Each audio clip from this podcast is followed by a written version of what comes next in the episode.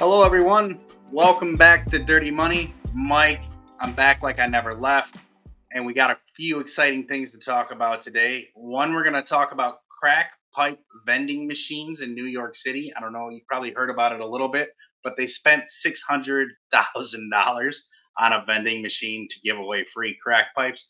Pretty crazy. We're going to also talk about what's going on with Apple Healthcare and how they really want to dive into the healthcare world and get funding uh, set up for all of that. And Charlie Munger, who is partnered with Warren Buffett, basically said that God is giving him money from Japan and it's falling out of the sky. And also, the US economy is up 4.9% in growth in the third quarter of this year, something no one saw or predicted coming. And last but not least, we're going to talk about tip creeping into your world. That means the tips that everybody keeps asking for when there's no one really there giving you a service that's been new or different is continuing to try to get you to give them tips. So if you like our show and you're interested in what's going on, make sure to follow us, like us, uh, get to click the button. If you're listening to the podcast, download it, give us a five star review. Any of the above would be greatly appreciated, helps get the word out. But let's get everything started correctly or crackly, however you want to look at it. So, interestingly enough, the city of New York deemed that it was more productive to spend $676,000 on a crack pipe vending machine in New York City to give away to drug addicts. And this would help to actually stop the drug epidemic that's happening in the, their city. Now, it really blew my mind. So, a typical vending machine costs around 10, 11. You can get them used for like two to three thousand dollars. Uh, brand new ones, 10 11, 12, maybe $15,000 for the high end digital tech. But these guys spent $676,000. And I, and I got wind of it from this actual uh, clip I saw from a Fox News broadcaster. Uh, not saying Fox News knows anything. I'm not saying whatever. Doesn't matter. What I'm trying to get at is is that this guy started to break down where all this money went, and it turns out it's pretty intense. So we're gonna watch the clip real quick. Remember the crack pipe vending machine in New York? Instead of Doritos, you got free crack pipes. The neighbors hated it because it created a mecca to junkies. Eric Adams put this vending machine out there. What do you want to tell him? Take back. You need to not put drugs in our community. I mean, if you want to put something here, put something for the kids to learn, something for the kids to do useful, you know, with their lives, not Right. drugs. I want this moved. I don't want this here. I think this is a horrible idea. Primetime FOIA, New York City, for the crack pipe vending machine. He's contract. getting one. And we found out that New York City paid $676,000 for one vending machine. If we wanted free crack pipes so badly, why didn't we take a regular vending machine we already had, remove the Milky Ways, and put in crack pipes? But here's the kicker we found out the crack pipe vending machines only really cost 10 grand a pop. So where'd all the other $600,000 go? A bunch of nonprofits skimmed the money off the top. They said the money was for training. So we just paid someone $650,000 to train a guy how to plug in a vending machine. So Yeah, that being said, it's pretty Nobody- interesting that these guys they deemed they had to spend over six hundred fifty thousand dollars on crack pipe training. I mean, I'm pretty sure you could give somebody fifty bucks that smokes crack, and he would be very happy to train you on how that whole pr- process works. And it's pretty astounding to me that this actually passed and it, it's viable. And the truth is, is that these two government organizations, uh, uh, or they're 501c3 nonprofits. Uh, one's called Services for for the Underserved, and then the other one was called Vocal NY. Now, Services for the Underserved, they've been around since 1978, and 99.9% of all their funding comes from providing services that are funded by the state of New York or New York City. So all their money comes from that. Now, interestingly, their new CEO, Perry Perlmutter, makes $380,000 a year from being a nonprofit CEO. Now, the numbers I looked at went back to 2018 and showed that services for the underserved brought in about 15 to 17 million. Now, there's other reports from like Glassdoor shows in they're bringing in 100 to 500 million dollars in revenue. Um, they also say that they've helped uh, 25,000 people uh, through their services. And I'm not saying everything they're doing is mediocre or bad, but really, there's a lot of dirty money in that company, and it, it, you know, especially when the top of the food chain's making close to uh, ten thousand dollars a week. That seems pretty extreme for somebody who wants to be a nonprofit to help people. Um, Vocal NY is another company that was part of the training process. They got two hundred thousand um, dollars. Interestingly enough, they're asking Congress to fund their new headquarters in New York for three million dollars, and they also do some interesting uh, financial, uh, political donations to a lot of different parties. So it's it's pretty interesting. But Vocal NY says it's a statewide grassroots membership organization that builds power among low income affected for HIV, AIDS, the drug war, mass incarceration, and homelessness in order to create healthy and just communities.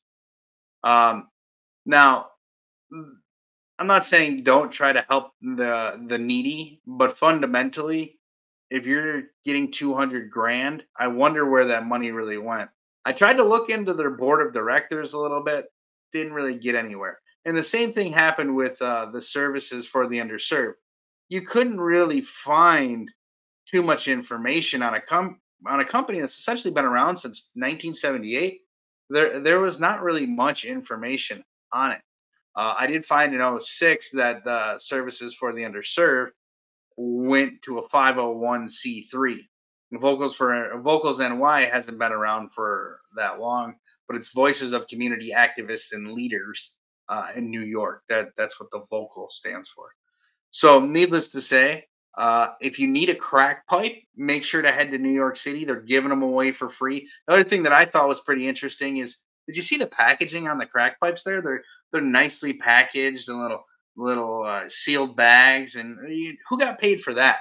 where was the government contract for manufacturing and distributing uh, crack pipes? Uh, I'll look into that another time. Next on our topic list is Apple Healthcare. Now, Apple Healthcare, I don't think they're going to be trying to give away crack pipes anytime soon, um, but they have spent billions and billions and billions of dollars trying to crack the code for the healthcare world. Uh, essentially, their biggest achievement to date is the health app that really is with their Apple Watch. And they've really tried to get like to where they can do blood pressure, blood pressure reading, blood glucose reading, uh, EKG, and a lot of different things. And and their goal and their target is to use that software and then interconnect into a web of clinics where they can better provide information to the service providers like the doctors and the nurses to, to better assess a patient before they come in or for whatever issues may happen. Now, unfortunately, they're not a healthcare company and the technology is still a little far off. But just in 2020 alone, they spent 20 billion dollars on R&D for creating this technology. Um, they're looking to to do a lot of different things, but in 2011 they they created kind of like a a secret company called Avolonte uh, that worked on the health monitoring and device apps. And uh, you know, there's stories of Tim Cook going into the facility with his hat really low so people couldn't see him. But obviously, news broke around 2018 when when Apple's you know made the announcement that they're really going forward to create uh, this healthcare platform for their users. Uh, it's pretty smart, actually, when you think about it. One of the largest industries in the world is healthcare. Uh, on a on a worldwide level, uh, it brings in twelve trillion dollars a year. That's like one third of the U.S.'s GDP. But in the United States, the estimates for the healthcare community uh, revenue is around eight hundred eight billion dollars. Um, and what Apple's targeting to do is they by 2027 they want to have a 300 billion dollar revenue stream in the healthcare world. Now, if you haven't seen Apple's healthcare products platform website, it's pretty interesting. Um, and it kind of goes into all the details for what's going on. But but really what what they want to do is they want to create clinics, kind of like the CVS healthcare world. Now in 2018, they decided that they were going to kind of test pilot the whole thing by doing AC wellness for all of their actual employees at the Cupertino World headquarters in California. And they ended up realizing that it's a lot more management on the healthcare side to actually go forward and to become profitable with employees coming to them for healthcare services and needs. So it's really interesting also to see where they're going to go with that. Uh, they have obviously the backing to do it on a on a more scalable level. Amazon's really stepping into this world right now by doing their stores, the Amazon Basics. They own Whole Foods.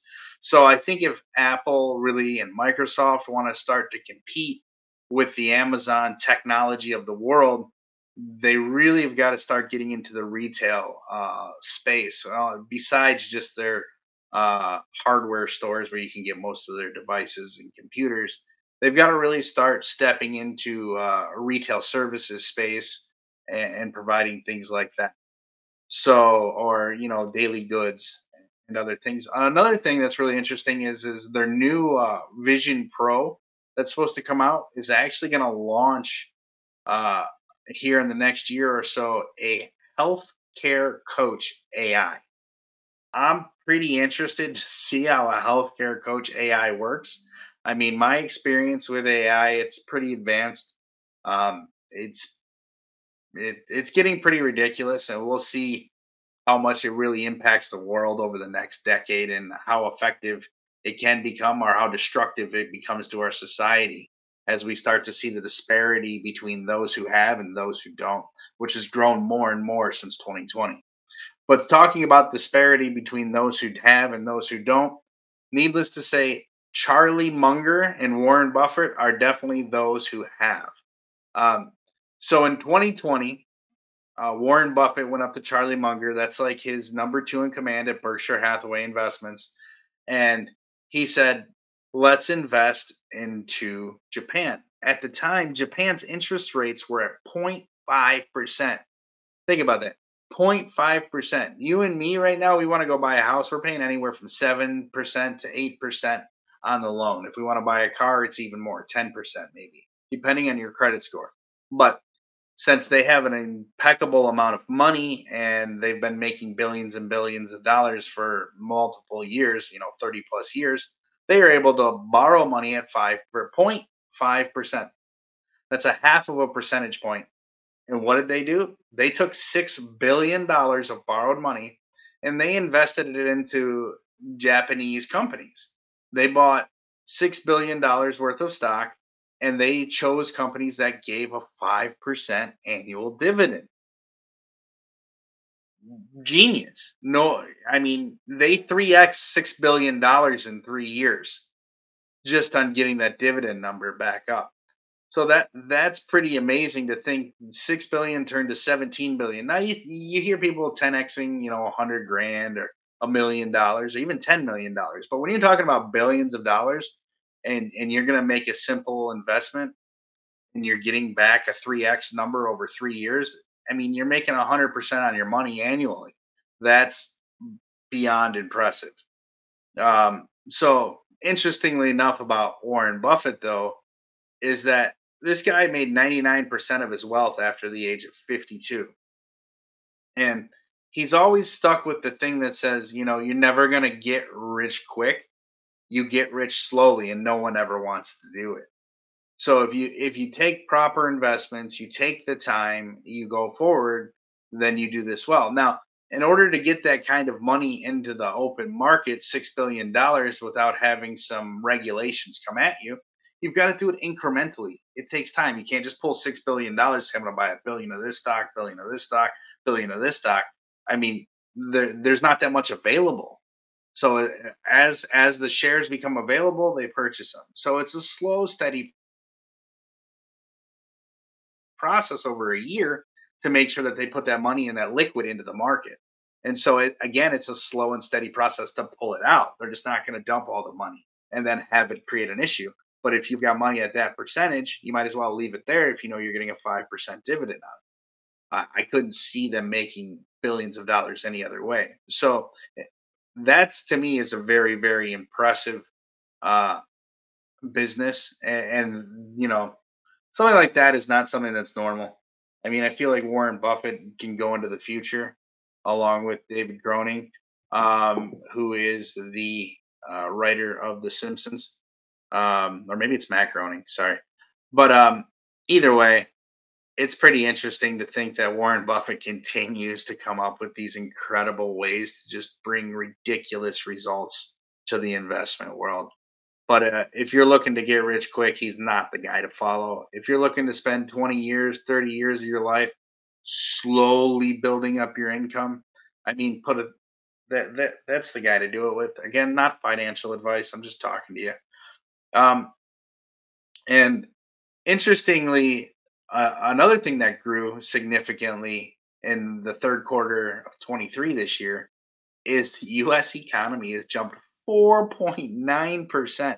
That's crazy. We haven't had that kind of growth since we came out of 2020, uh, the COVID hysteria and all that. And, and it's really interesting. I don't know if this number is really because COVID still we're not in full full growth mode from what we were. You know, before COVID, we were building 900,000 houses a year.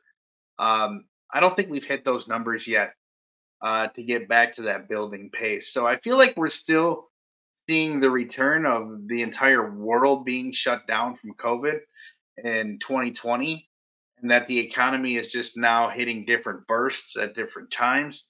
Uh, a lot of the the growth in the third quarter is just completely unexpected. You see a 4.9% quarter, you know, uh, it, it's interesting because the fourth quarter is usually where you see that kind of bump because you got holiday spending, you've got all that stuff going on. But from July to September uh, in the United States, we saw 4.9%. And, and that's really when the interest rates from the Federal Reserve started to taper off. And we didn't see so much of that happening. Uh, the increases, you know, constantly from from the Federal Reserve, but but still, interest rates are high. You, you know, for what's been traditional over the last uh, 20 years, ever since uh, pretty much 2005 interest rates have been pretty pretty low you know 3% 4% now we're double that 8% 7% um, you're doing commercial loans you're looking at 10 to 12 if you're doing hard money loans you're looking at 15 so it's it's a very interesting perspective to think that our economy is still going at this 4.9% um, i do a few different things when it comes to real estate and i know money right now is around 10 to 12% so, uh, and, and, the margins are less, but there's still margin there. Um, they're just not making money hand over fist. So I think part of this growth has to do with the fact that you might not make 10% or 20% on, on what you're doing with your business or you where you're taking that loaned money and putting it, but you're still going to make six, seven, eight percent. And as long as you're you're beating what you invested, or you're beating what you got the money loaned to you at, well then, you know, and I'm saying six or seven percent after you you pay that. So you have a you know 20% margin or 17% margin on the entire project, and the loan is 10%. So it's it's pretty interesting to uh, really see how the whole thing's going. Um, last but not least, I want to talk to you about how tipping culture continues to affect our world. Now, there's there's this short I want to show you. It's pretty uh, interesting. Culture of tipping yes. for everything. Yes. Well, listen to this. There's a self-checkout kiosks, several of them, at, at, at the airport. They're prompting customers to leave a Wait, tip. Yeah, but it's do you see that? It's starting at 15%. Yeah. You uh, can't leave like 10, there. maybe 5. You're at the CIBO Express at Newark and you got there's no workers there. You got your own bottle of water and your prepackaged sandwich That's and it. you go to pay for it. It's exorbitant to begin with the prices and then you have to pay a minimum of a 15% tip. Who gets that money? I have no idea. That's what everybody's asking. But the latest survey from Bankrate says 75% of companies are exploiting us by offering tipping when you go to pay digitally. Yeah. You never know where that money goes. It's their workaround of not having to pay their workers more. They're making us, through tips, add to their workers' um, uh, wages. I think this backfires in the end. Okay. Yeah, so self check kiosks that are ask for tips, you can find them in places that aren't fast food, but they're similar to like Panera, Starbucks, Firehouse, even most bakeries, airports, coffee shops. The, they're starting to ask for tips where there's no human interaction, which is really crazy. And, and you know, all, the term that's going around is like emotional blackmail. And for me, when I look at the emotional blackmail uh, concept ideology, it's like our society is living in a safe space society or or something that should be comfortable for everybody. Let's be clear, we live in the human world. There's nothing that should keep you comfortable all the time. Like that's how you progress as a human being is you go through tribulations, you go through trials and, and you grow from those trials and tribulations you know? And, and it's interesting to think that people uh, look at it from that perspective. Um, it could it seems businesses could be using the practice to you know really pass the money on uh, that they've incurred through inflation so that they can cover some more of the costs that they're losing but at the end of the day every business is trying to just etch up their profits every single day which makes sense but it has to be done within reason and uh, personally if someone asks me for a digital tip and I haven't been serviced by them, meaning they haven't walked over to my table, they haven't taken my car and run and got it. There's a couple things I will tip for, and that's uh, wait staff. That's you know uh, people taking my luggage when I'm on vacation, or people you know, valeting my car. Pretty much that that's what I'm going to tip for, and those are more traditional things that you see tipping for. But when I'm at a deli style, or I'm at a um, cafeteria style food place, or I'm just picking up some beverages or going to a grocery store and they're asking for a tip, there's no way it's coming because I'll just press no. I'm not going to use that to emotionally distress me in any way, shape, or form. I understand the value there, and if they they feel like that I should tip them, maybe they should not have that job, or maybe they should try for a different avenue. Ask for a tip verbally. I think that would, you know, uh, we are we are allowing tips now. Would you like to tip? And then you then you're really putting somebody in a position where they're now asked having to answer you. Um, so so what's really interesting is that the federal protections for tipped workers and the Fair Labor Standards Act doesn't extend to machines. So the employees may not receive any of the tips. You want to talk about dirty money? All these machine tips do not necessarily reach the employees. They they do not by law have to give them those tips. So again, gives me more of a reason not to do what I do.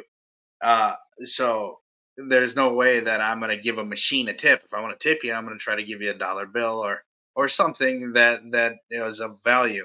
Um, what's the purpose of moving the machines, automating most front workers still, and asking for tips? You know, like could there could there be other purposes? Uh, you know, could they be moving money around through these tipping services?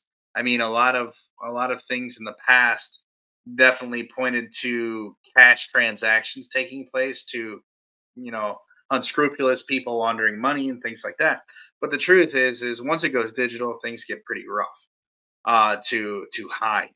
Um, but mostly in the United States is the tipping culture. When you go outside of the United States, uh, more Europe, Asia, you don't really run into a lot of the different, uh, you know, ask for tips. It's kind of usually included in the price of what you purchase because they know that there's somebody there working that's deserving of a tip, uh, going above and beyond what they should be doing. So if you're outside of the US, I kind of want to know in the comments if you've observed similar tips with the trends in the stores uh, where they're asking you to tip digitally. And then uh, I'm curious about your perspective of what your percentage for getting a, a cup of coffee for a tip would be inside of a restaurant. Say you're sitting around waiting for a flight. Those are a couple of things I'd like to hear people's feedback, maybe in the comments below. Just see what you think. And if again, if you're enjoying what I'm saying and you like what's going on, you like the research and and the perspectives, please click the like button, click the follow button, hit the ring button, uh, do the podcast five star review. I would greatly appreciate it.